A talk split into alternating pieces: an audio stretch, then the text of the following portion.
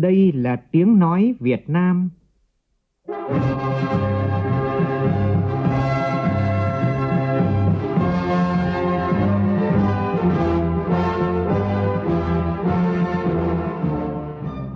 là tiếng nói Việt Nam,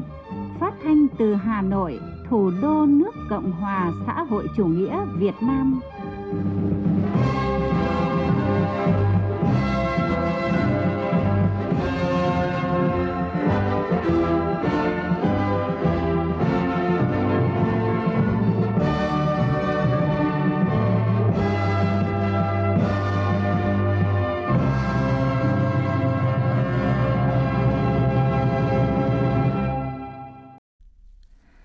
Biên tập viên Hằng Nga kính chào quý vị và các bạn. Mời quý vị và các bạn nghe chương trình Thời sự chiều của Đài Tiếng Nói Việt Nam với những nội dung chính sau đây.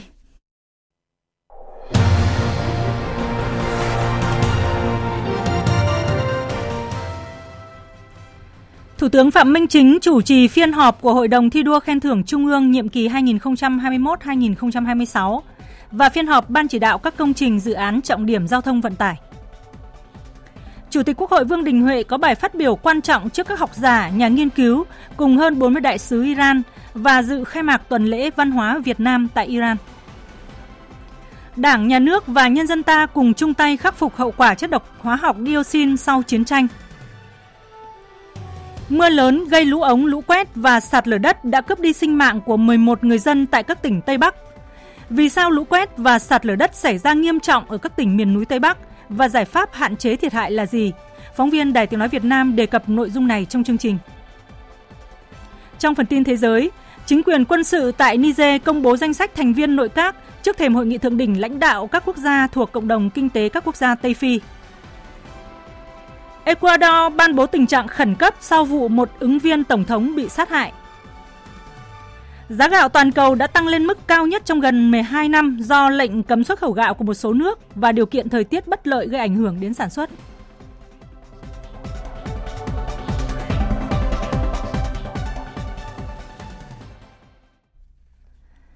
Bây giờ là nội dung chi tiết. Sáng nay, Thủ tướng Phạm Minh Chính, Chủ tịch Hội đồng thi đua khen thưởng Trung ương nhiệm kỳ 2021-2026, chủ trì phiên họp thứ 6 của hội đồng. Cùng dự có các Phó Chủ tịch Hội đồng, Phó Chủ tịch nước Võ Thị Ánh Xuân và các ủy viên hội đồng là lãnh đạo các ban bộ ngành, tổ chức chính trị xã hội ở Trung ương. Phóng viên Vũ Khuyên đưa tin. Theo báo cáo của Hội đồng thi đua khen thưởng Trung ương, trong thời gian vừa qua, hội đồng đã tiếp tục đổi mới hoạt động, phát huy vai trò tích cực triển khai các hoạt động và hoàn thành tốt các nội dung nhiệm vụ đã đề ra. Đặc biệt, đã đôn đốc các bộ ban ngành đoàn thể trung ương và các địa phương phát động tổ chức triển khai các phong trào thi đua để thực hiện tốt các nhiệm vụ chính trị được giao ngay từ đầu năm. Phấn đấu hoàn thành thắng lợi các mục tiêu chỉ tiêu phát triển kinh tế xã hội năm 2023 và kế hoạch 5 năm 2021-2025. Trong đó, phong trào thi đua đẩy mạnh phát triển kết cấu hạ tầng đồng bộ hiện đại, thực hành tiết kiệm chống lãng phí, được hưởng ứng, ủng hộ triển khai. 100% các bộ ngành, đoàn thể trung ương, các tỉnh, thành phố đã ban hành kế hoạch tổ chức triển khai. Công tác tôn vinh điển hình tiên tiến, công tác khen thưởng đảm bảo kịp thời phục vụ các nhiệm vụ chính trị của đất nước. Chủ tịch nước, Thủ tướng Chính phủ đã có trên 1.000 quyết định khen thưởng cho trên 59.700 tập thể cá nhân có thành tích xuất sắc. Sau khi nghe các thành viên hội đồng phát biểu, kết luận phiên họp, Thủ tướng Chính phủ Phạm Minh Chính đánh giá cao tinh thần trách nhiệm và đóng góp tích cực của các đồng chí thành viên hội đồng, biểu dương các bộ ban ngành, tổ chức đoàn thể đã hưởng ứng phát động, triển khai thiết thực hiệu quả các phong trào thi đua, đánh giá cao những kết quả mà phong trào thi đua yêu nước và công tác thi đua khen thưởng đã đạt được trong thời gian qua, đã có đóng góp quan trọng vào triển khai thành công các nhiệm vụ phát triển kinh tế xã hội của đất nước. Thủ tướng đã phân tích rõ những việc làm được, những tồn tại hạn chế và nguyên nhân trong thời gian qua và chỉ rõ 5 bài học kinh nghiệm, trong đó nhấn mạnh tiếp tục thấm nhuần lời dạy của Chủ tịch Hồ Chí Minh, càng khó khăn thì càng phải thi đua để huy động được sức mạnh của khối đại đoàn kết toàn dân tộc, vượt qua mọi khó khăn thách thức, nỗ lực phấn đấu hoàn thành các nhiệm vụ mục tiêu phát triển kinh tế xã hội năm 2023. Tiếp tục bám sát các cái mục tiêu, ờ, các cái nhiệm vụ đã được Đảng nhà nước xác định, phát hiện ra những cái vướng mắc, cái bất cập trong quá trình tổ chức thực hiện rồi chúng ta có nhiều cái hình thức thi đua để chúng ta khắc phục tập trung vào những cái đột phá của đất nước để chúng ta tạo ra phong trào, tức là huy động cả hệ thống chính trị vào cuộc cho các phong trào thi đua, và đặc biệt là sự tham gia của người dân và doanh nghiệp, tạo cái khung khổ pháp lý để cho họ tham gia tốt nhất, hiệu quả nhất vào các cái phong trào thi đua. Rồi chúng ta tiếp tục triển khai cái phong trào chung của cả nước, đó là đẩy mạnh cái phát triển kết cấu hạ tầng đồng bộ hiện đại, thực hành tiết kiệm chống lãng phí. Cái phong trào thứ hai là cả nước chung sức xây dựng nông thôn mới. Cái phong trào thứ ba là vì người nghèo không để ai bị bỏ lại phía sau. Phong trào thứ tư là cả nước thi đua xây dựng xã hội học tập, đẩy mạnh học tập suốt đời giai đoạn 23 và 30. Cái thứ năm, phong trào xóa nhà tạm, nhà rột nát cho nhân dân từ nay đến hết năm 2015 và phải kết hợp giữa cái nguồn lực nhà nước, nguồn lực của nhân dân, của xã hội thế mà chúng ta tập trung ta làm lãnh đạo chỉ đạo cái này thì nó mới có hiệu quả được và phải bài bản lớp lang. Thủ tướng đề nghị đẩy mạnh công tác tuyên truyền, thi đua khen thưởng, phát hiện, bồi dưỡng và nhân rộng các điển hình tiên tiến, người tốt, việc tốt, thực hiện có hiệu quả chương trình phối hợp giữa các cơ quan làm công tác thi đua khen thưởng với các cơ quan thông tin truyền thông trong phát hiện tuyên truyền các tập thể cá nhân có thành tích xuất sắc trong phòng chống tham nhũng tiêu cực những tấm gương có thành tích xuất sắc trong công tác lao động học tập, các tập thể, cá nhân anh hùng lao động, anh hùng lực lượng vũ trang nhân dân.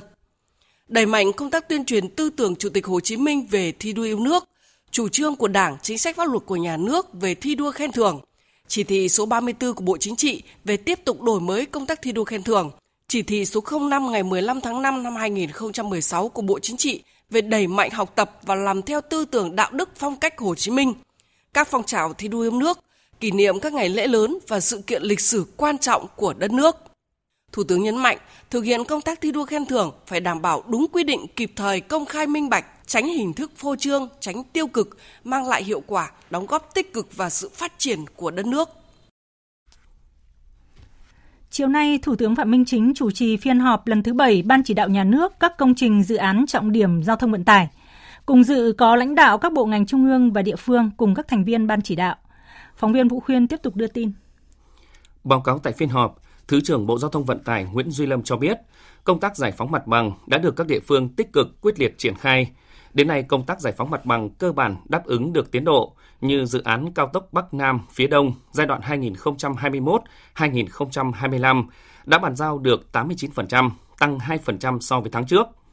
có 5 dự án đường bộ cao tốc trục Đông Tây và đường vành đai khởi công trong tháng 6 vừa qua. Nhiều địa phương đã đạt tỷ lệ bàn giao mặt bằng cao như là Hà Nội với 87%, Thành phố Hồ Chí Minh 92%, Long An 96,9%, Hậu Giang 91%.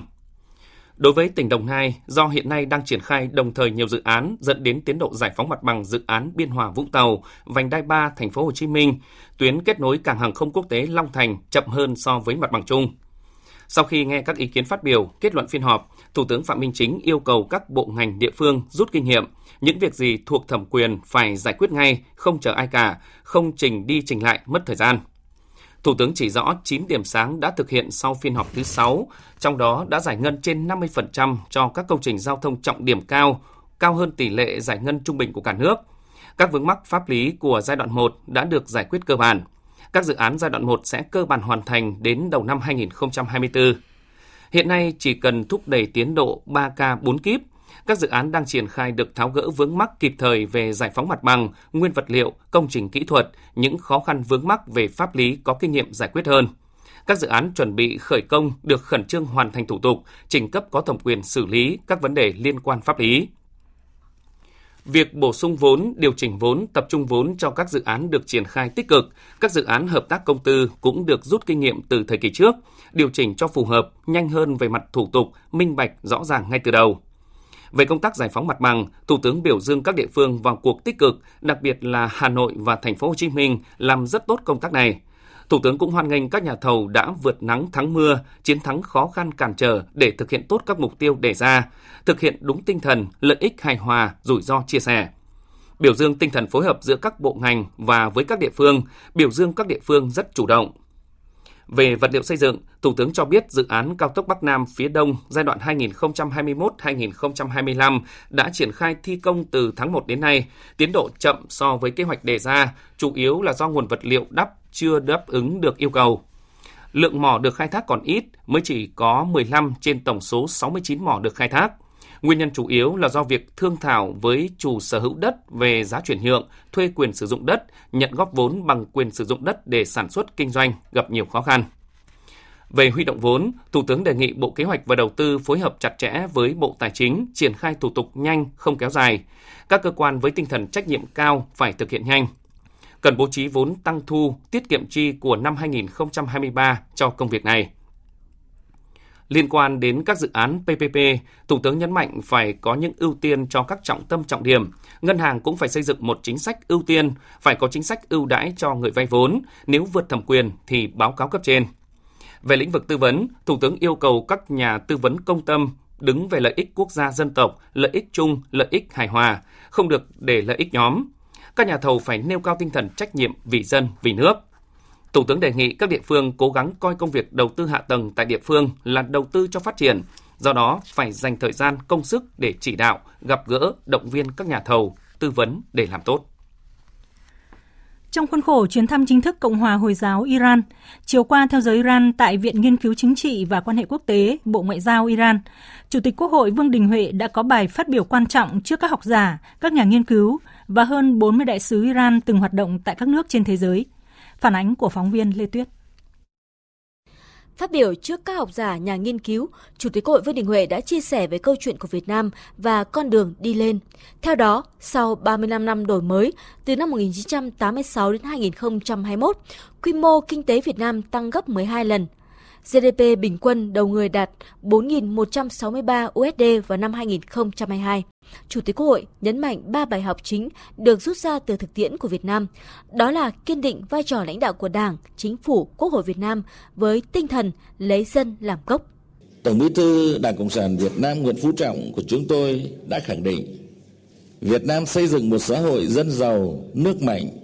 dân chủ, công bằng, văn minh, do nhân dân làm chủ. Nhà nước pháp quyền Việt Nam là của nhân dân, do nhân dân vì nhân dân và mở rộng quan hệ hữu nghị hợp tác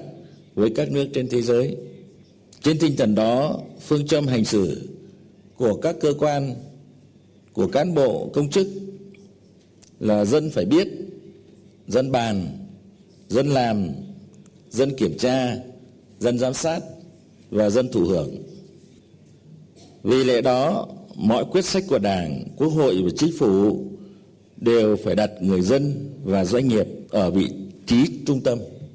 Với đường lối đúng đắn được người dân doanh nghiệp ủng hộ, hành động sáng tạo cùng với sự hợp tác quốc tế rộng lớn đã tạo nên quốc lực mạnh mẽ, làm cho Việt Nam chúng tôi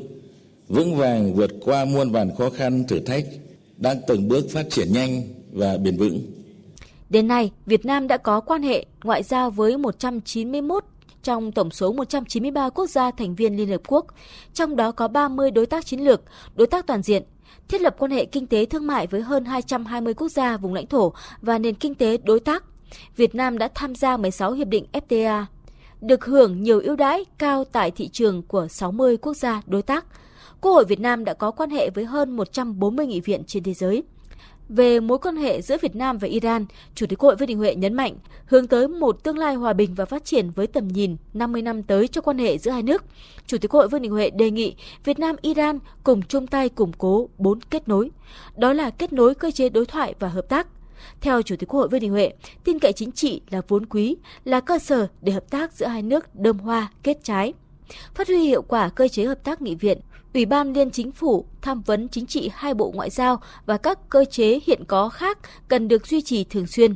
Hai bên giả soát thúc đẩy việc đàm phán, ký kết các hiệp định, thỏa thuận hợp tác trên tất cả các lĩnh vực, trong đó có hợp tác nghị viện có vai trò quan trọng, nhất là hoàn thiện khuôn khổ pháp lý thuận lợi cho hợp tác.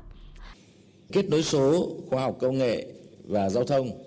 Đây vừa là hướng đi, vừa là giải pháp cho hợp tác nhiều mặt giữa hai nước trong tương lai. Trong thế giới phẳng hôm nay, Kết nối số và khoa học công nghệ có thể xóa mờ rào cản về địa lý, mang lại giá trị gia tăng cao cho hợp tác giữa hai nước trong các lĩnh vực. Trong thời đại của cuộc cách mạng công nghiệp 4.0, tương lai không chỉ đơn thuần là đường kéo dài của quá khứ. Chúng tôi tin rằng trong điều kiện phát triển bùng nổ của khoa học công nghệ như ngày nay và xu hướng chuyển đổi số, phát triển kinh tế số rất là mạnh mẽ thì các nước phát triển hay là đang phát triển như chúng ta thì đều có thể phải quay trở lại điểm xuất phát. Điều đó đã mở ra những cơ hội cho những nước đang phát triển, những nước đi sau như Việt Nam và một phần nào đó là của cả Iran. Chủ tịch Quốc hội khẳng định trong 50 năm qua, vượt qua bao thách thức to lớn và những biến động khôn lường của lịch sử, các thế hệ đi trước đã không ngừng dày công vun đắp cho mối quan hệ hữu nghị và hợp tác nhiều mặt của hai nước, đạt nhiều thành quả đáng tự hào và là tiền đề, nền móng để hai nước phát triển. Chủ tịch Quốc hội khẳng định trong 50 năm qua, vượt qua bao thách thức to lớn và những biến động khôn lường của lịch sử, các thế hệ đi trước đã không ngừng dày công vun đắp trong mối quan hệ hữu nghị và hợp tác nhiều mặt của hai nước, đạt nhiều thành quả đáng tự hào và là tiền đề, nền móng để quan hệ hai nước phát triển. Và để nói lên mong ước về hợp tác Việt Nam-Iran trong một thế giới hợp tác vì hòa bình và phát triển, tôi nghĩ không có lời nào có thể sánh bằng những vần thơ đầy sâu sắc và nhân văn của đại thi hào Maulana Rumi. Hòa bình lan tỏa đất trời, hân hoan chào đón, vàng mười là đây, hồi sinh mầm sống từ nay, từng giây từng phút, đẹp thay rạng người. Trả lời câu hỏi của các học giả, nhà nghiên cứu Iran, Chủ tịch Hội Vương Đình Huệ cho rằng xu thế hòa bình hợp tác phát triển vẫn là xu thế chủ đạo hiện nay, cũng như trong tương lai. Với một tinh thần hòa hiếu, Việt Nam không bao giờ quên quá khứ, nhưng cũng sẵn sàng khép lại quá khứ để hướng tới tương lai, cùng nhau xây dựng quan hệ đối tác thực sự bình đẳng trên cơ sở tôn trọng toàn vẹn lãnh thổ, thể chế chính trị và không can thiệp vào công việc nội bộ của nhau. Đó là những nguyên tắc bất di bất dịch Nhân dịp này, Chủ tịch Hội Vương Đình Huệ đã chứng kiến lễ ký Hiệp định Tương trợ Tư pháp về hình sự giữa Viện Kiểm sát Nhân dân tối cao và Bộ Tư pháp Iran, biên bản ghi nhớ hợp tác trong lĩnh vực thể thao giữa Bộ Văn hóa Thể thao và Du lịch với Bộ Thể thao và Thanh niên Iran, bản ghi nhớ về kiểm dịch thực vật giữa Cục Bảo vệ Thực vật của Bộ Nông nghiệp Phát triển Nông thôn Việt Nam và Cục Kiểm dịch Thực vật Bộ Nông nghiệp Iran, thỏa thuận hợp tác giữa Cơ quan Xúc tiến Thương mại Việt Nam và Cơ quan Xúc tiến Thương mại Iran cùng một số thỏa thuận đáng chú ý khác. Cũng theo phóng viên Lê Tuyết, tối qua tại Trung tâm Văn hóa thủ đô Tehran, khai mạc tuần lễ văn hóa Việt Nam tại Iran nhân dịp kỷ niệm 50 năm thiết lập quan hệ ngoại giao Việt Nam-Iran. Đến dự lễ khai mạc có Chủ tịch Quốc hội Vương Đình Huệ, các thành viên trong đoàn đại biểu cấp cao Quốc hội đang thăm chính thức Iran. Bộ trưởng Bộ Văn hóa và Định hướng Hồi giáo Iran, đại diện đoàn ngoại giao ở Tehran, lãnh đạo các bộ ngành, cùng đông đảo cộng đồng bà con Việt Nam và công chúng tại Tehran. Tại tuần lễ văn hóa Việt Nam tại Iran, các nhà lãnh đạo, đại biểu đã bày tỏ vui mừng tham dự các hoạt động văn hóa nghệ thuật đầy ý nghĩa – Bộ trưởng Văn hóa và Định hướng Hồi giáo Iran Mohammed Mehi Esmaili cho biết, cá nhân Tổng thống Iran và các nhà lãnh đạo của Iran mong muốn mở rộng quan hệ, giao lưu trên lĩnh vực văn hóa và hai bộ quản lý lĩnh vực văn hóa của hai nước sẽ xem xét ký biên bản ghi nhớ hợp tác toàn diện những nội dung cụ thể để triển khai trong thời gian tới. Về phía Việt Nam, Thứ trưởng Bộ Văn hóa Thể thao và Du lịch Hoàng Đạo Cương đánh giá cao và bày tỏ sự ngưỡng mộ đất nước Iran – nơi sản sinh ra nền văn hóa Ba Tư rực rỡ, đã có những đóng góp quý báu cho tri thức của nhân loại ở nhiều lĩnh vực, từ khoa học, y học đến toán học, thiên văn học, nghệ thuật và triết học. Những học giả Ba Tư đã giúp hiểu sâu sắc hơn về thế giới vạn vật quanh ta. Iran cũng là một trong 10 quốc gia có nhiều di sản văn hóa nhất trên thế giới, với 27 di sản thế giới được UNESCO công nhận. Không gian triển lãm sắc màu Việt Nam và tuần phim Việt Nam tại Iran cũng giới thiệu đến bạn bè Iran về vẻ đẹp đất nước Việt Nam với những điểm đến du lịch hấp dẫn, những di sản thiên nhiên và văn hóa UNESCO, nền văn hóa đậm đà bản sắc với nét đẹp con người và tâm hồn Việt Nam, các làng nghề với các sản phẩm thủ công tinh xảo. Bao trùm lên tất cả là hình ảnh đất nước và con người Việt Nam tươi đẹp, hội nhập quốc tế và phát triển năng động, là bạn, là đối tác tin cậy và là thành viên tích cực có trách nhiệm trong cộng đồng quốc tế. Cũng trong chiều qua, Chủ tịch Quốc hội Vương Đình Huệ đã cắt băng khánh thành triển lãm ảnh về quan hệ song phương Việt Nam-Iran do Viện IPIS chủ trì tổ chức. Trở lại với các sự kiện thời sự trong nước, sáng nay tại nhà Quốc hội, Ủy viên Bộ Chính trị, Phó Chủ tịch Thường trực Quốc hội Trần Thanh Mẫn, trưởng ban chỉ đạo đề án đổi mới cơ cấu, nâng cao chất lượng, hiệu quả hoạt động của đại biểu Quốc hội đã chủ trì cuộc họp của ban chỉ đạo. Tin của phóng viên Lại Hoa. Trình bày tóm tắt dự thảo đề án, trưởng ban công tác đại biểu Nguyễn Thị Thanh nêu rõ, đề án được xây dựng nhằm đổi mới cơ cấu nâng cao chất lượng hiệu quả hoạt động của đại biểu Quốc hội, nhất là đại biểu Quốc hội hoạt động chuyên trách, đảm bảo sự lãnh đạo của Đảng đoàn Quốc hội, Ủy ban Thường vụ Quốc hội. Thảo luận tại phiên họp, các thành viên ban chỉ đạo cho rằng dự thảo đề án đã tập trung đánh giá thực trạng, thẳng thắn chỉ ra những hạn chế vướng mắc tồn tại để từ đó đưa ra những giải pháp đổi mới cơ cấu, nâng cao chất lượng hiệu quả hoạt động của đại biểu Quốc hội. Một số ý kiến nhấn mạnh, bên cạnh việc tăng cường cơ cấu đại biểu Quốc hội theo hướng tăng số lượng đại biểu Quốc hội hoạt động chuyên trách, điều quan trọng để nâng cao chất lượng hoạt động của đại biểu Quốc hội là tăng cường công cụ hỗ trợ đại biểu. Các công cụ hỗ trợ cần tập trung vào 5 vấn đề, đó là cung cấp thông tin cho đại biểu, văn phòng giúp việc, bồi dưỡng kiến thức chuyên môn mang tính kỹ thuật chuyên ngành, chuyên sâu, nhất là trong lĩnh vực luật pháp, tài chính kinh tế cũng như kỹ năng hoạt động của nghị trường cho đại biểu, có cơ chế thuê chuyên gia và các điều kiện đảm bảo. Phó Chủ tịch Thường trực Quốc hội Trần Thanh Mẫn ghi nhận đánh giá cao tinh thần chủ động tích cực của Thường trực Ban chỉ đạo, tổ soạn thảo trong việc triển khai xây dựng dự thảo đề án, Phó Chủ tịch Thường trực Quốc hội đề nghị Thường trực Ban chỉ đạo và tổ soạn thảo tiếp tục ra soát dự thảo đề án để có các giải pháp hữu hiệu nhằm đổi mới cơ cấu, nâng cao chất lượng hiệu quả hoạt động của đại biểu Quốc hội, nhất là đại biểu Quốc hội hoạt động chuyên trách theo hướng ngày càng khoa học, tăng tính chuyên nghiệp, chuyên sâu, hiện đại, hiệu lực, hiệu quả, đáp ứng yêu cầu xây dựng, hoàn thiện nhà nước pháp quyền xã hội chủ nghĩa Việt Nam đến năm 2030, tầm nhìn đến năm 2045. Các cái giải pháp là phải đảm bảo khả thi, thể hiện được chủ trương, đường lối nghị quyết của đảng, phù hợp với quy định của hiến pháp, pháp luật, giải quyết một cách căn cơ thấu đáo, tồn tại bất cập đang đặt ra đáp ứng yêu cầu của tình hình mới nhằm đổi mới cơ cấu nâng cao chất lượng hiệu quả hoạt động của đại biểu quốc hội. Sáng nay tại trụ sở chính phủ, Phó Thủ tướng Trần Hồng Hà làm việc với Bộ Tài nguyên và Môi trường và các bộ ngành liên quan về hoàn thiện dự thảo nghị định sửa đổi bổ sung một số điều của các nghị định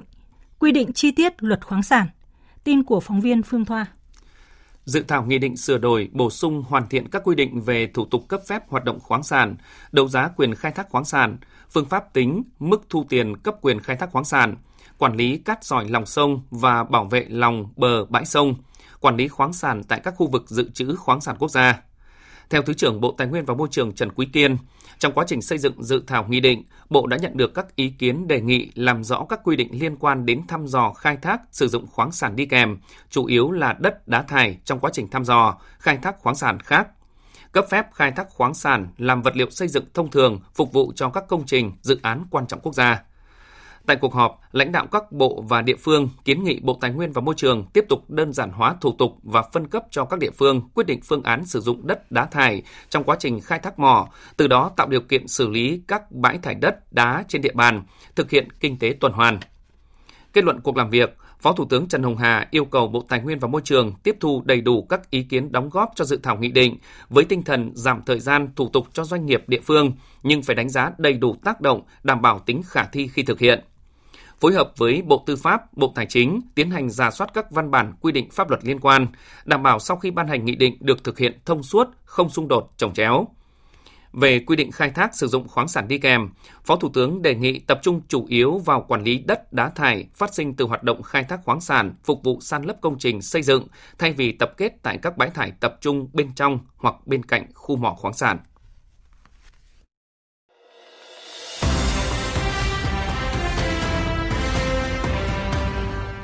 Mạnh giàu từ biển quê hương. Mạnh giàu từ biển quê hương.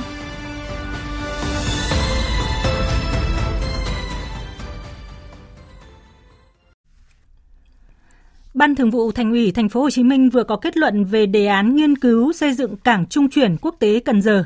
Tin của phóng viên Hà Khánh thường trú tại Thành phố Hồ Chí Minh. Ban Thường vụ Thành ủy cơ bản thống nhất với chủ trương theo báo cáo đề xuất của Ban cán sự Đảng Ủy ban nhân dân thành phố về đề án nghiên cứu xây dựng cảng trung chuyển quốc tế Cần Giờ. Theo đề án, vị trí đặt cảng tại khu vực xã Thạnh An, huyện Cần Giờ, dự án có quy mô 7 km cầu cảng và 2 km bến xà lan với nhu cầu sử dụng đất khoảng 571 ha. Cảng trung chuyển quốc tế Cần Giờ có thể tiếp nhận cầu tàu container lớn nhất thế giới hiện nay là 250.000 DUT, tương đương với khoảng 24.000 tiêu, một tiêu tương đương với container loại 20 feet. tàu trung chuyển có tải trọng từ 10.000 đến 65.000 tấn và xà lan tải trọng 8.000 tấn. Tổng mức đầu tư dự án này ước tính là gần 129.000 tỷ đồng, tương đương với hơn 5.000 5,45 tỷ đô la Mỹ. Dự án do tập đoàn MSC, hãng tàu container top đầu thế giới, đề xuất đầu tư theo 7 giai đoạn, kéo dài đến năm 2047. Thành phố Hồ Chí Minh đặt mục tiêu xây dựng cảng trung chuyển quốc tế Cần Giờ trở thành trung tâm trung chuyển quốc tế của thành phố và khu vực, tham gia vào chuỗi cung ứng vận tải thế giới với công suất dự kiến đến năm 2030 đạt 4,8 triệu tiêu, đến năm 2047 đạt 16,9 triệu tiêu. Thành phố phấn đấu tổ chức đầu tư xây dựng dự án đưa vào khai thác giai đoạn 1 và 2 trước năm 2030. Khi khai thác hết công suất vào năm 2047, mỗi năm cảng trung chuyển quốc tế Cần Giờ sẽ góp ngân sách 34.000 đến 40.000 tỷ đồng. Thưa quý vị và các bạn, chương trình Mạnh dầu từ biển quê hương là chương trình chính luận nghệ thuật tầm cỡ quốc gia. Chương trình được xây dựng công phu dựa trên sự kết hợp hài hòa, đan xen giữa chất liệu thời sự chính luận với chất liệu nghệ thuật, âm nhạc, sân khấu. Những thông điệp về tình yêu biển đảo, tự tôn dân tộc, ý chí quyết tâm bảo vệ chủ quyền biển đảo, tổ quốc và khát vọng chinh phục biển, làm giàu từ biển sẽ được truyền tải bằng ngôn ngữ âm nhạc, hình ảnh và những câu chuyện đời thường. Phản ánh sau đây của phóng viên Long Phi thường trú tại miền Trung.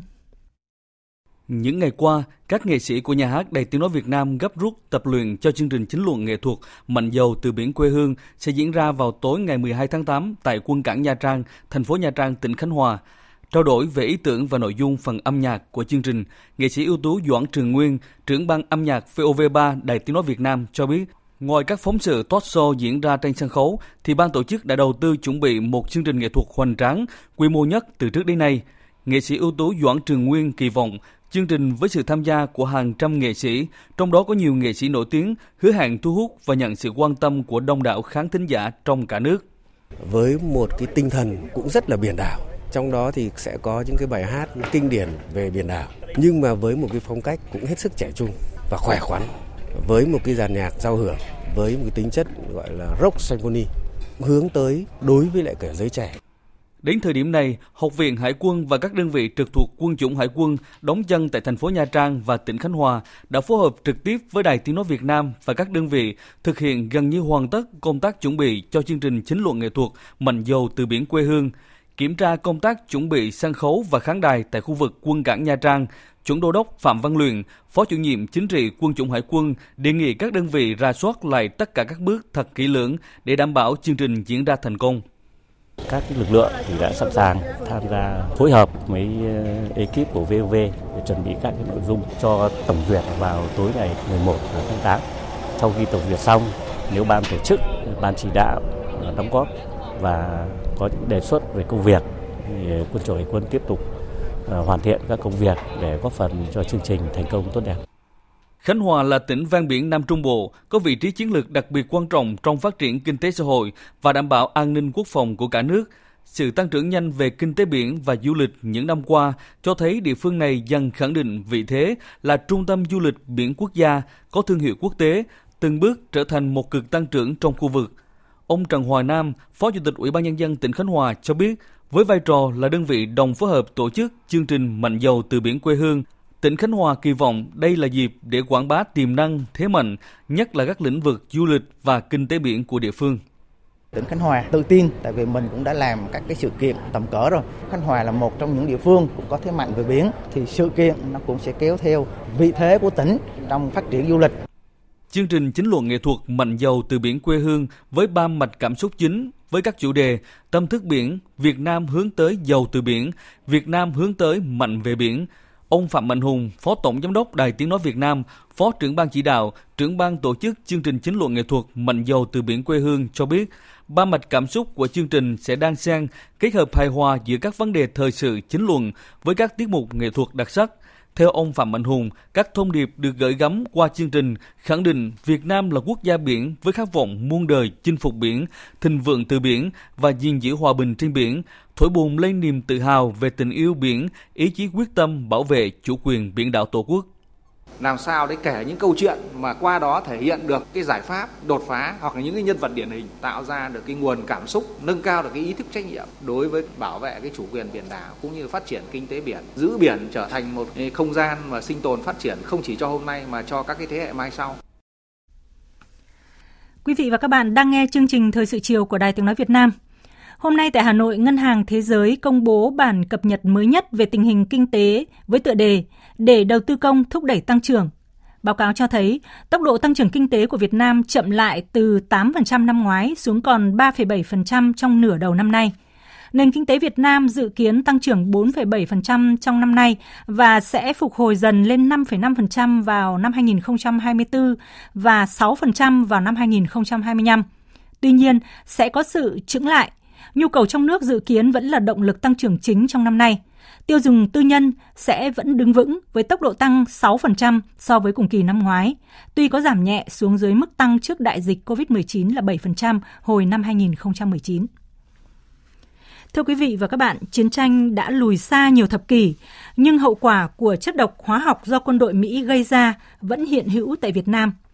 Không chỉ hành hạ cơ thể nhiều cựu binh, chất độc da cam còn khiến con, cháu, các đời sau của họ rơi vào cảnh bệnh tật, dị dạng, khiến cho cuộc sống đã khốn khổ, càng trồng chất khó khăn. Những năm qua, bằng nhiều nguồn lực và hành động thiết thực, Đảng, Nhà nước và nhân dân ta đã cùng chăm lo, hỗ trợ, tạo điều kiện về mọi mặt để các nạn nhân chất độc da cam và các gia đình có thêm động lực vượt qua khó khăn, bệnh tật, ổn định cuộc sống, hòa nhập cộng đồng. Nhân kỷ niệm 62 năm thảm họa da cam Việt Nam, phóng viên Kim Thanh có bài viết chung tay khắc phục hậu quả chất độc hóa học dioxin sau chiến tranh. Mời quý vị và các bạn cùng nghe. Năm 1971, ông Phạm Đức Thăng ở quận Thanh Xuân, Hà Nội lên đường nhập ngũ vào chiến trường miền Đông Nam Bộ. Sau khi hoàn thành nhiệm vụ, ông trở về xây dựng gia đình. Ba người con lần lượt ra đời. Người con đầu tiên sinh ra đã bị bệnh hiểm nghèo. Không biết mình nhiễm chất độc da cam, vợ chồng ông sinh thêm người con thứ hai cũng mắc bệnh thiểu năng trí tuệ và câm điếc. Không mất hy vọng có thể sinh được đứa con lành lặn, vợ chồng ông sinh tiếp người con thứ ba. May mắn mỉm cười khi cháu thứ ba nay đã vào đại học và vẫn khỏe mạnh bình thường. Nhưng ông Thăng vẫn canh cánh nỗi lo. Có vất vả nhưng mà tôi đã 44 năm rồi. Mình quen cái vất vả rồi. Những người như chúng tôi, một là tuổi ngày càng cao, bệnh tật thì rất nhiều, cho nên là không biết thế nào được. Cho nên phải lo. Lo là ví dụ như bọn chúng tôi thế hệ thứ nhất, giờ con tôi là thế hệ thứ hai. Bây giờ ví dụ con tôi nó sinh ra đứa cháu nữa thì cũng chưa biết thế nào. Đấy là mình lo là lo nhất là bị thế hệ thứ ba. Theo số liệu của các nhà khoa học Mỹ công bố năm 2003, có 4,8 triệu người Việt Nam bị phơi nhiễm chất độc da cam dioxin, hơn 3 triệu là nạn nhân. Theo thống kê chưa đầy đủ, hiện cả nước có hơn 150.000 nạn nhân thế hệ thứ hai, hơn 35.000 nạn nhân thế hệ thứ ba, hơn 2.000 nạn nhân thế hệ thứ tư bị ảnh hưởng chất độc da cam từ thế hệ thứ nhất. Nhiều gia đình nạn nhân chất độc da cam ở nước ta có tới 4 năm người bị phơi nhiễm hoặc nhiều hơn. Nhiều nạn nhân không có khả năng lao động, kiếm sống, thậm chí không có khả năng làm chủ các hành động của bản thân. Đời sống vật chất, tinh thần của hầu hết nạn nhân chất độc da cam còn nhiều khó khăn, thiếu thốn. Để chung tay xoa dịu nỗi đau của những nạn nhân và gia đình nạn nhân nhiễm chất độc hóa học dioxin, hàng năm nhà nước đã dành khoản ngân sách hơn 10.000 tỷ đồng để trợ cấp hàng tháng, chăm sóc sức khỏe, phục hồi chức năng cho nạn nhân, hỗ trợ những vùng đặc biệt khó khăn do ảnh hưởng nặng nề của chất độc da cam. 89, 90, 91, 92, 4 năm rồi. Đấy, lúc ấy chỉ có, có khoảng 4, 43, 44. Đấy, thế sao mà xin về hưu. May làm sao mà thời gian là nhà nước cho cái tẩy độc, ấy, cho cái trung tâm tẩy độc về, bắt đầu tôi đi tẩy độc. Đấy, khi đi tẩy độc 3 năm nay thì bắt đầu cái bệnh đại tràng với lại cái ngứa đấy thì nó không còn nữa. Tôi cũng đã phấn đấu để vượt qua khó khăn, phấn đấu vươn lên để làm chủ với cuộc sống của mình. Bản thân mình là người kiếm thi thì ờ, cũng gặp nhiều khó khăn trong ờ, cuộc sống hàng ngày cũng như trong học tập thì mình đã ờ, À, cố gắng ừ, tham gia những cái ờ, lớp à, kỹ năng ờ, sống ngoài ra còn tham gia các ờ, chương trình hỗ trợ từ đấy thì hòa nhập với cả cuộc sống xã hội được tốt hơn. Trung tướng, Phó Giáo sư Tiến sĩ Đặng Nam Điền, Phó Chủ tịch Hội nạn nhân chất độc da cam dioxin Việt Nam cho biết, bên cạnh nguồn lực ngân sách nhà nước dành cho nạn nhân chất độc da cam, Trong 20 năm qua, Hội nạn nhân chất độc da cam dioxin đã vận động được hơn 3.000 tỷ đồng chăm lo cho các nạn nhân và gia đình của họ. Tuy nhiên, vẫn còn nhiều nỗi lo đối với nạn nhân chất độc da cam. Có một số lượng khá lớn con và cháu của nạn nhân hiện nay bị bệnh nặng nhưng mà không có nơi nương tựa. Các cái trung tâm thì vẫn phải chăm lo, giúp đỡ, nuôi dưỡng. Nhưng về mặt lâu dài thì phải có cái chính sách cụ thể để làm sao thống nhất từ trung ương đến địa phương để chăm lo cái đối tượng này khi mà bố mẹ qua đời không có nơi nương tựa. Nỗi đau của nạn nhân chất độc da cam Việt Nam là nỗi đau chung của nhân dân Việt Nam và cũng là nỗi đau chung của nhân loại tiến bộ trên thế giới. Dù rất nhiều người trong số họ vượt lên nỗi đau, tiếp tục đóng góp sức mình cho sự phát triển kinh tế, xã hội, nhưng phần nhiều trong số họ cần nhận được sự quan tâm, giúp đỡ của Đảng, Nhà nước, sự sẻ chia về vật chất, tinh thần của mọi người trong cộng đồng xã hội để phần nào xoa dịu nỗi đau mang tên da cam. Phóng viên Đình Hiếu đưa tin, hôm nay Tòa án Nhân dân thành phố Hà Nội đưa ra xét xử vụ án liên quan đến ông Lê Thanh Thản, Chủ tịch Tập đoàn Mường Thanh về tội lừa dối khách hàng. Cùng bị đưa ra xét xử còn có 6 bị cáo khác, nguyên là cán bộ thuộc quận Hà Đông, thành phố Hà Nội, bị truy tố về tội thiếu trách nhiệm gây hậu quả nghiêm trọng. Trong phiên xét xử sáng nay, sau khi nghe lời khai của ông Lê Thanh Thản và một số bị hại, hội đồng xét xử quyết định trả hồ sơ điều tra bổ sung. Hội đồng xét xử cũng thông báo những người bị hại, những người có liên quan chưa có lời khai, chưa trình báo thì liên hệ với công an thành phố Hà Nội để gửi đơn nộp tài liệu tham gia tố tụng. Chiều nay, thông tin từ Công an tỉnh Thanh Hóa cho biết, Phòng Cảnh sát Phòng chống tội phạm về môi trường vừa phối hợp với Công an xã Cầm Tâm, huyện Cầm Thủy đã phát hiện bắt quả tang 14 đối tượng đang khai thác vàng trái phép tại khu đất của gia đình ông Nguyễn Mạnh Hùng ở thôn Thành Công, xã Cầm Tâm, huyện Cẩm Thủy. Tin của phóng viên Sĩ Đức và cộng tác viên Thiện Thanh. Hầu hết các đối tượng khai thác vàng trái phép bị bắt giữ đều đến từ tỉnh ngoài, chủ yếu là Lai Châu và Yên Bái. Để thực hiện được hành vi khai thác vàng trái phép thì các đối tượng này đã dựng nhiều lán trại bằng khung sắt, lợp mái tôn, đào nhiều đường hầm sâu vào lòng đất, lắp đặt nhiều đường ống dẫn nước, trạm biến áp điện, đặt máy phát công suất lớn tại khu vực khai thác. Khu vực các đối tượng khai thác vàng trái phép là khu đất vườn, được chính quyền giao cho hộ ông Nguyễn Mạnh Hùng ở thôn Thành Công, xã Cẩm Tâm, huyện Cẩm Thủy sử dụng vào mục đích trồng cây lâu năm. Tuy nhiên ông Hùng đã cho nhiều người ở các địa phương khác đến thuê lại hơn 4 hecta để trồng cây, nhưng mục đích là khai thác vàng trái phép. Ông Phạm Hải Lăng, Chủ tịch Ủy ban nhân dân xã Cẩm Tâm, huyện Cẩm Thủy cho biết. Thì cũng phải nói là về phía trách nhiệm của hộ gia đình cũng như là một số cái à, đối tượng liên quan ấy, thì nó có cái cái cái hoạt động cũng rất là phức tạp. Về phía địa phương cũng trước hết là cũng mong muốn rằng là các cấp các ngành có cái sự vào cuộc đồng bộ và cũng mong sớm để có cái ngăn chặn kịp thời và trước hết là hộ gia đình là khắc phục lại toàn bộ cái hiện trạng cái thứ hai nữa là có thể là san lấp lại toàn bộ cái hang à, để cho nó ổn định tình hình để bà con nhân dân yên tâm sản xuất được biết hoạt động khai thác vàng ở thôn Thành Công đã diễn ra hàng chục năm trước và sau đó bị chính quyền dẹp bỏ. Gần đây thì việc khai thác vàng tái hoạt động trở lại khiến người dân hết sức bức xúc, lo lắng. Nguy hiểm hơn một số hộ dân còn cho biết là việc khai thác vàng ảnh hưởng đến nguồn nước ngầm, khiến cho giếng của người dân trơ đáy, ảnh hưởng đến đời sống sinh hoạt của người dân. Hiện vụ việc đang được Phòng Cảnh sát Phòng chống tội phạm về môi trường, Công an tỉnh Thanh Hóa bàn giao cho Công an huyện Cẩm Thủy điều tra, xác minh và làm rõ. Chủ tịch Ủy ban nhân dân tỉnh Lào Cai vừa ra văn bản yêu cầu công ty cổ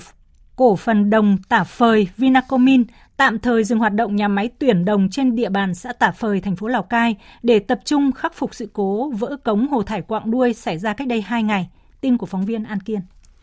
Chủ tịch Ủy ban nhân dân tỉnh Lào Cai cũng đề nghị doanh nghiệp phải nạo vét, thu hồi toàn bộ bùn thải tại các khu vực lóng động ngoài môi trường. Giao Sở Tài nguyên và Môi trường tỉnh tiếp tục chỉ đạo xác định chính xác khối lượng bùn, nước thải bị thất thoát ra môi trường lấy mẫu mở rộng để đánh giá mức độ ô nhiễm, từ đó đưa ra phân tích, thông báo cho địa phương để có giải pháp sử dụng các nguồn nước. Trong thời gian này, người dân xã Tả Phời và các vùng lân cận cũng được khuyến cáo tạm thời không sử dụng nước trực tiếp để phục vụ cho tưới tiêu, thủy lợi và các mục đích khác, không tiếp xúc trực tiếp với các nguồn nước thải và chất thải từ nhà máy sau sự cố. Được biết, đoàn công tác của Cục Kiểm soát ô nhiễm môi trường trực thuộc Bộ Tài nguyên và Môi trường cũng đã có mặt tại Lào Cai để kiểm tra và đánh giá sự cố. Trước đó, Ủy ban nhân dân tỉnh Lào Cai đã có văn bản báo cáo gửi Văn phòng Chính phủ và các bộ ngành trung ương về sự cố. Báo cáo đề cập có gần 50 hộ dân với trên 200 nhân khẩu chịu ảnh hưởng trực tiếp.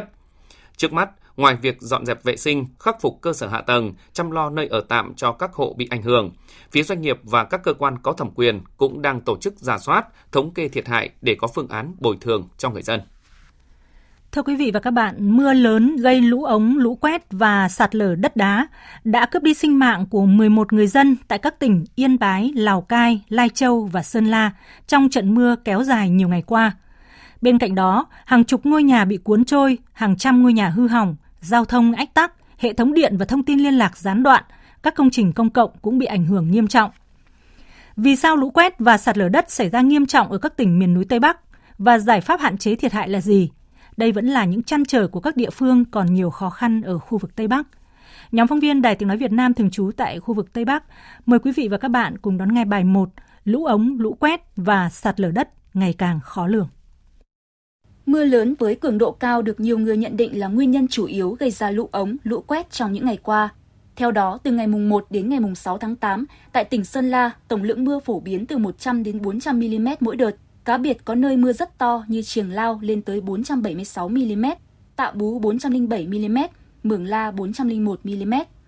Tại huyện Mù Căng Trải, tỉnh Yên Bái, lượng mưa tính từ 19 giờ ngày 4 tháng 8 đến 13 giờ ngày 7 tháng 8 ở một số nơi cũng rất cao như Lao Trải 306,4 mm, Mồ Dề 2 222,8 mm, Kim Nội 1 206,0 mm, Chế Tạo 225,6 mm.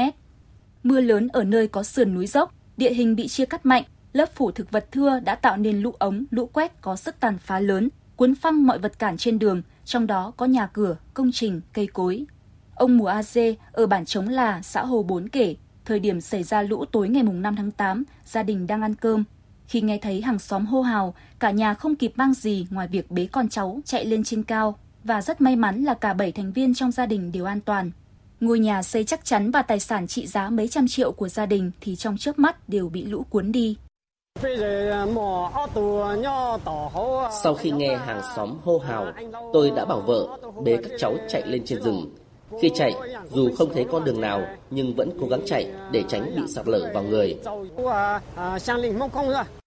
Ông Lường Gia Uynh ở bản Khiết, xã Tà Mung cũng bàng hoàng khi cả bản còn đang yên giấc thì tiếng uỳnh uỳnh của đá hộc xen lẫn là tiếng réo của nước lũ từ đầu nguồn đổ về làm ông thức giấc. Chạy ra cửa nhà, nhìn về phía dòng suối, Ông thấy nước lớn ầm ầm đổ về, bèn lập tức gọi cả nhà thức dậy và chạy lên núi để lánh nạn. Ở cái à, bản khiết này từ lâu nay đã cũng có lũ một hàng năm. Các cái năm trước đây nó chỉ lũ à, đưa vào bản một tí thôi. Nhưng mà năm nay là năm lũ to, ảnh hưởng rất lớn đối với thôn bản. Một số nhà ở cạnh đường thì cũng là ngập bùn vào đến tận nhà, và hiện đây hết cả nhà rồi. Ông Lò Quyết Thắng, Chủ tịch Ủy ban Nhân dân xã Mường Kim, huyện Than Uyên cho biết, yếu tố địa hình cũng là nguyên nhân gây lũ lưu lượng nước từ bên ờ, mù cua trải đổ dồn về quá lớn nó có hai suối về từ trên huyện đổ xuống và từ mù cua trải đổ về xong nó gộp vào thành một dòng một trong những nguyên nhân thiên tai gây thiệt hại lớn là do ở vùng cao, bà con thường san gạt mặt bằng dưới chân đồi núi để xây dựng nhà cửa. Khi mưa lớn xảy ra, gây sạt lở, kéo đất từ tà luy dương sau nhà và từ trên đồi cao ùn ùn đổ xuống không kịp trở tay. Còn theo ông Cao Viết Thịnh, Phó Giám đốc Sở Nông nghiệp và Phát triển Nông thôn, tránh văn phòng Ban Chỉ huy Phòng chống thiên tai và tìm kiếm cứu nạn tỉnh Sơn La, thì Viện Địa chất Trung ương từng chỉ ra nguyên nhân của sạt lở đất tại Mường La. Ờ, địa hình là miền núi, ờ, đồi đất đá xen kẽ, vẫn đá phong hóa và đã bị nhào nát do địa chất ờ, lâu năm. Thì cái việc mà mưa dài ngày thì đã ủ nước trên các trường dốc mà có địa chất phong hóa đó. Thế khi có một trận mưa lớn trong cường độ thời gian ngắn thì sẽ gây sụt sạt là rất lớn xảy ra. Rừng mất nhiều ở Tây Bắc suốt mấy chục năm qua cũng có thể coi là một nguyên nhân khiến tình trạng mưa lũ trở nên nghiêm trọng, khốc liệt hơn. Rừng mất gây ra sự suy giảm thảm thực vật ở lưu vực, khả năng cản trở dòng chảy khi mưa lũ giảm, khiến tốc độ di chuyển của mưa lũ nhanh hơn. Thực tế cũng chỉ ra rằng rừng trong thời gian gần đây có tăng diện tích, đồi núi chọc giảm dần nhưng các năm qua, nước ta vẫn bị lũ lụt tàn phá nghiêm trọng do rừng trồng phòng hộ chất lượng số lượng chưa đảm bảo. Một số nơi rừng phòng hộ tự nhiên bị chặt phá, khai thác bừa bãi nên không duy trì được cấu trúc tự nhiên, giảm thiểu khả năng phòng hộ. Thời sự VOV nhanh, tin cậy, hấp dẫn.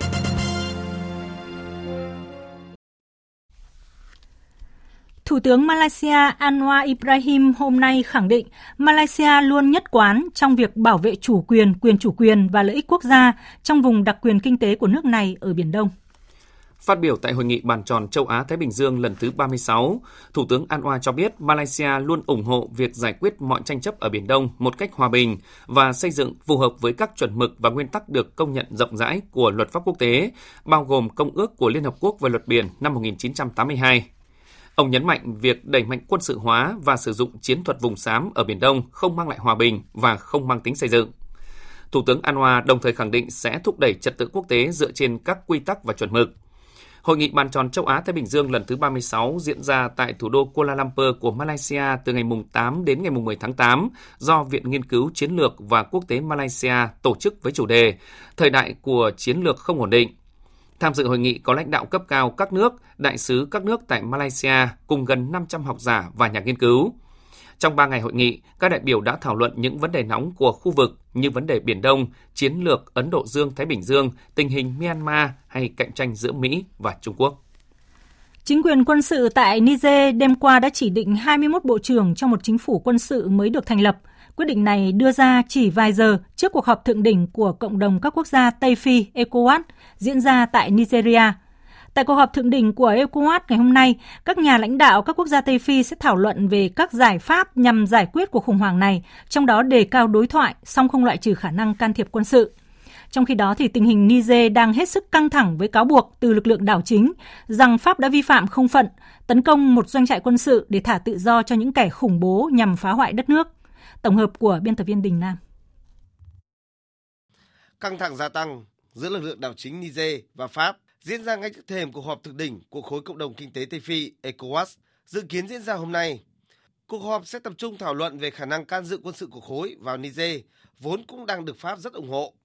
Tuy nhiên, vẫn còn những tia hy vọng về một giải pháp ngoại giao cho tình hình Niger khi hôm qua lực lượng đảo chính Niger chấp thuận gặp hai đặc phái viên của Tổng thống Nigeria, quốc gia đang giữ chức Chủ tịch ECOWAS.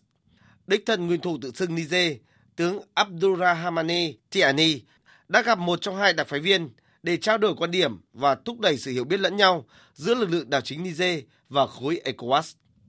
Cuộc gặp cũng được xem là ngoại lệ khi chính quyền quân sự Niger đã từ chối rất nhiều lời đề nghị gặp gỡ các đại diện từ châu Phi, Mỹ, Liên Hợp Quốc trong những ngày qua.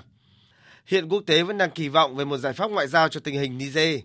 Bên cạnh đó, cũng có nhiều tiếng nói quan ngại về tình hình hiện tại của Tổng thống Niger bị lật đổ Mohamed Bazoum. Đảng Niger vì Dân Chủ và Chủ nghĩa xã hội cho biết ông Barum đang bị giam giữ với những điều kiện khắc nghiệt tại dinh tổng thống như không có điện, không nước sinh hoạt và không bác sĩ. Người phát ngôn Bộ Ngoại giao Mỹ Matthew Miller đã lên tiếng. Um, Đối với Tổng thống Mohamed Bazoum, uh, chúng tôi vô cùng lo lắng cho sức khỏe và sự an toàn của ông ấy và gia đình. Trong tất cả các cuộc trò chuyện mà Ngoại trưởng Blinken đã nói với Tổng thống Bazoum, sự an toàn của ông ấy là điều đầu tiên Ngoại trưởng đề cập đến. Đó cũng là một trong những lý do mà quyền Thứ trưởng Ngoại giao Victoria Nuland muốn gặp riêng ông khi bà đến Niger, và đó là một vấn đề chúng tôi quan tâm. Tổng thư ký Liên Hợp Quốc bày tỏ lo lắng về sự an toàn của Tổng thống Barum, yêu cầu lực lượng đảo chính Niger trả tự do cho ông và gia đình, cũng như khôi phục trật tự hiến pháp ngay lập tức. Sau khi xảy ra vụ ám sát ứng cử viên tranh cử Tổng thống Fernando Villavicencio, hôm nay Tổng thống Ecuador Guillermo Lasso đã ban bố tình trạng khẩn cấp trên toàn quốc trong vòng 60 ngày, đồng thời cam kết tổ chức cuộc bầu cử tổng thống vào cuối tháng này. Tổng thống Lasso cho biết các lực lượng vũ trang đã được huy động trên khắp cả nước để đảm bảo hòa bình và an ninh cho người dân, cũng như cuộc bầu cử dự kiến vào ngày 20 tháng 8 tới đây. Tổng thống Lasso cũng tuyên bố 3 ngày quốc tang để tưởng niệm ông Vina Vicencio. Tổ chức Nông nghiệp và Lương thực Liên Hợp Quốc FAO cho biết giá gạo toàn cầu đã tăng lên mức cao nhất trong gần 12 năm qua do lệnh cấm xuất khẩu gạo của một số nước và điều kiện thời tiết bất lợi gây ảnh hưởng đến sản xuất. Biên tập viên Thu Hoài tổng hợp thông tin. Chỉ số giá gạo của FAO cho tháng 7 đã tăng lên 129,7 điểm. Báo cáo của FAO nêu rõ, những lo ngại về tác động tiềm ẩn của hiện tượng thời tiết El Nino đối với sản xuất ở một số nhà cung cấp chính đã đẩy giá gạo tăng cao hơn nữa. Cùng với đó là sự gián đoạn nguồn cung do mưa lũ và chất lượng vụ thu hoạch. Ngày 20 tháng 7 vừa qua, Ấn Độ, nước xuất khẩu gạo hàng đầu thế giới đã cấm xuất khẩu gạo trắng non basmati trong nỗ lực kiềm chế giá lương thực tăng cao, cũng như nhằm đảm bảo đủ nguồn cung trong nước với giá hợp lý. Trong khi đó, tại Thái Lan, nước xuất khẩu gạo lớn thứ hai thế giới, nông dân đang gieo trồng ít hơn để tiết kiệm nước do lượng mưa thấp. Chuyên gia nông nghiệp Saramendu Mohanty tại Ấn Độ đánh giá. Chúng ta giao dịch khoảng 55 triệu tấn, vì vậy 10 triệu tấn là một con số đáng kể nếu xét về mức độ thương mại toàn cầu. Vì vậy, quyết định cấm xuất khẩu gạo sẽ có tác động đáng kể. Hãy thử hình dung nếu bạn rút 10 triệu tấn ra khỏi thị trường, trong khi nhu cầu vẫn như vậy, giá gạo sẽ tăng và trên thực tế là giá gạo đã tăng 15 đến 20%. Trên các thị trường giao dịch, giá gạo đang ở mức cao nhất trong một thập kỷ, với gạo thô kỳ hạn được giao dịch lần cuối ở mức 16,02 đô la một tạ. Theo nhà phân tích Conan Hacker tại Anh, mức giá này có thể còn tăng cao hơn nữa trong tháng 8 bởi các lệnh cấm xuất khẩu gạo đưa ra vào thời điểm tồn kho thấp theo mùa ở các nhà cung cấp gạo lớn trên thế giới, đặc biệt là tại châu Á. Giá gạo trên toàn cầu đang ở mức cao nhất mà chúng ta từng thấy trong hơn một thập kỷ. Gạo là lương thực chính của ít nhất một nửa dân số thế giới, có nghĩa là thu nhập khả dụng của nhiều người sẽ đột ngột phải chi gấp 3 lần cho những gì mà họ từng phải trả. Trong khi đó, không nhiều quốc gia có khả năng sản xuất gạo, trong khi hầu hết các quốc gia Đông Nam Á sản xuất lúa gạo đều đang chứng kiến sự suy giảm năng suất. Vì vậy tôi nghĩ rằng đó sẽ không phải là tình huống dễ dàng. Chương trình thời sự sẽ tiếp nối với trang tin thể thao.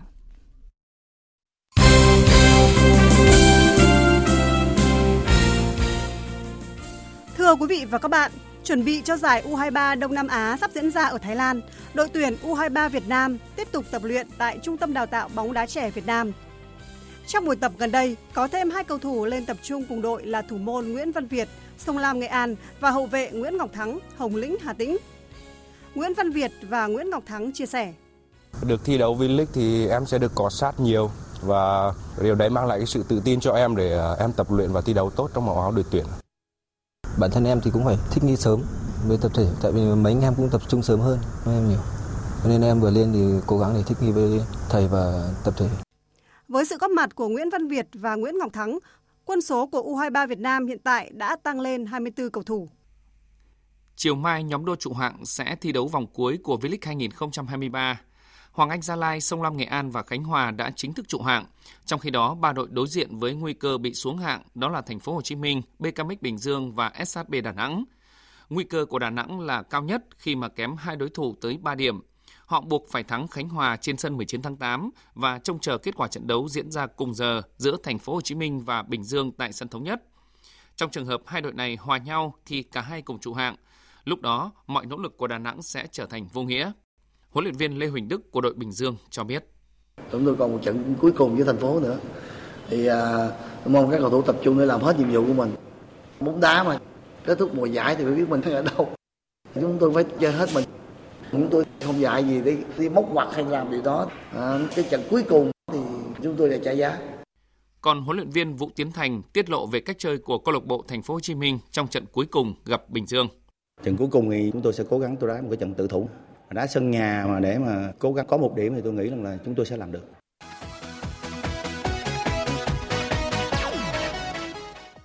Vòng tứ kết giải bóng đá nữ thế giới 2023 bắt đầu khởi tranh vào sáng mai ngày 11 tháng 8 với cặp đấu đầu tiên giữa đương kim Á quân Hà Lan gặp Tây Ban Nha. Cuộc đọ sức này bắt đầu lúc 8 giờ trên sân Wellington ở New Zealand –